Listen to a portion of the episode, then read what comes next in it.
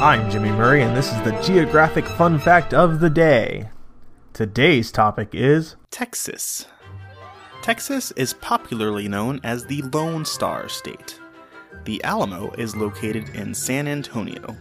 The Alamo is considered the cradle of Texas liberty and the state's most popular historic site. Texas has an official state shell. It is the lightning whelk. If you want, I can do that on a future episode of Animal Fun Facts. Texas is the only state to have the flags of six different nations fly over it. They are Spain, France, Mexico, the Republic of Texas, the Confederate States, and the United States. Although Six Flags have flown over Texas, and I assume the theme park Six Flags started there, and I'll find that out later, there have been eight changes of government.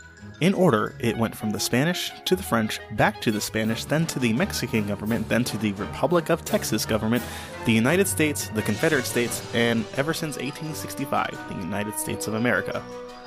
The King Ranch in Texas is bigger than the state of Rhode Island, although to be fair, I'm pretty sure my apartment is bigger than Rhode Island. And to answer the earlier question, yes, the Six Flags amusement park did start in Texas and is currently headquartered in Grand Prairie, Texas. Thanks for listening to Geography on the Kid Friendly Network. Music by Kevin MacLeod. I'm Jimmy Murray, and this is executive produced by Chris Kremitzos.